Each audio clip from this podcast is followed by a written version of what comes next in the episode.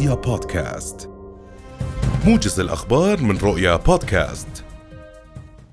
قال رئيس الوزراء الدكتور بشر الخصاون اليوم إن اقتصاد الأردن سجل نموا بنسبة بلغت 2.2%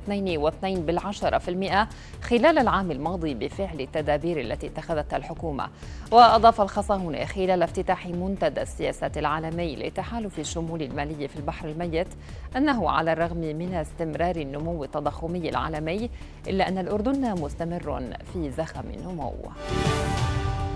يواصل مجلس النواب مناقشة قرار لجنة الصحة والبيئة المتضمن مشروع قانون المجلس الطبي الأردني لسنة 2022 بعد إنجازه خمس مواد من المشروع. وكانت اللجنة قد قررت بعد دراسة مشروع القانون الموافقة عليه كما ورد من الحكومة مع إجراء بعض التعديلات عليه. ورفض مجلس النواب مقترحا من لجنة الصحة والبيئة بتغيير اسم قانون المجلس الطبي الأردني خلال مناقشة مشروع القانون تحت قبة البرلمان يوم الاثنين الماضي.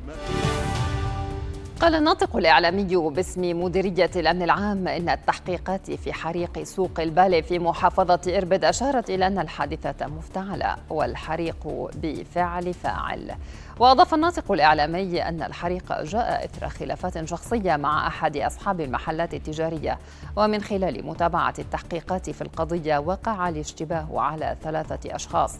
وبالبحث عنهم ألقي القبض عليهم وأشار إلى أنه نتج عن الحريق أضرار مادية في مجموعة من المحلات التجارية ولم تقع أي إصابات في الأرواح. يشيع الفلسطينيون في مخيم الفارعة بمحافظة طوباس جثمان الشهيد يونس تايه والذي ارتقى برصاص قوات الاحتلال الإسرائيلي خلال اقتحامها المخيم صباح هذا اليوم.